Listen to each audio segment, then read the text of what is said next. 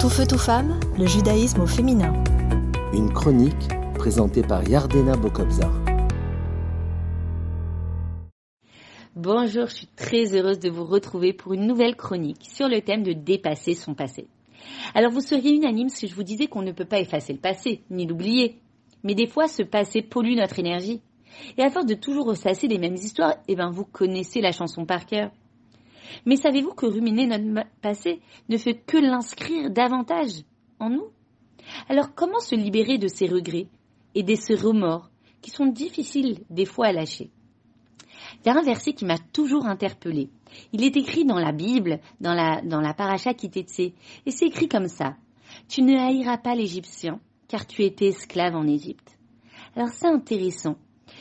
Pourquoi la Torah s'intéresse à ce qu'on ne haïsse pas un Égyptien? Il faut savoir qu'à l'époque, l'esclavage était une pure tragédie humaine. Et la Torah d'abord, elle vient. Elle vient légiférer l'esclavage. Elle nous offre des lois pour améliorer la condition humaine et faire en sorte que l'humain vise la perfection.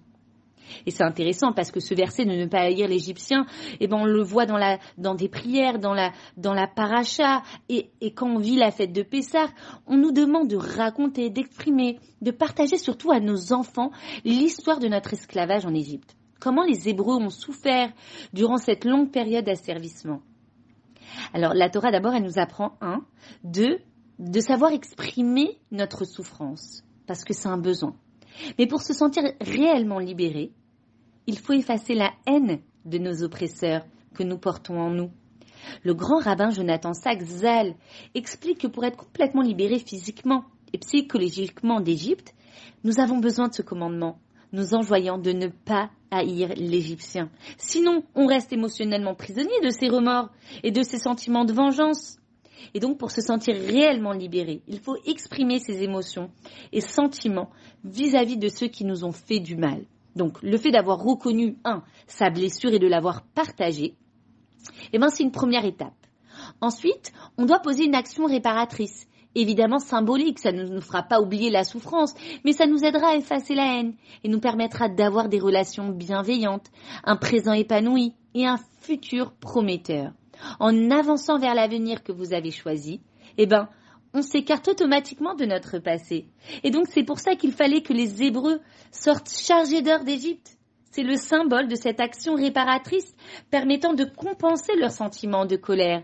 Et enfin la Torah qui vient du mot Ora'a, une leçon de vie, elle nous enjoint ne haïs pas l'Égyptien car tu étais esclave en Égypte. Et j'apprends comment me conduire avec un esclave car je sais ce qu'il ressent. Nous avons des tas de lois qui nous expliquent comment doit être notre conduite vis-à-vis d'un esclave. Il nous est interdit de lui donner des travaux forcés, nous devons le respecter. Et la septième année de son travail, nous lui rendons sa liberté avec des cadeaux, des actes de reconnaissance. Et ces cadeaux permettront à l'esclave de se débarrasser de son passé et de vivre mieux la suite. Ainsi que nous puissions remplacer la haine gratuite par, des actes d'amour gratuits, ce qui permettra très prochainement la venue de notre libérateur. Amen. Au revoir et à bientôt. Tout feu, tout femme, le judaïsme au féminin.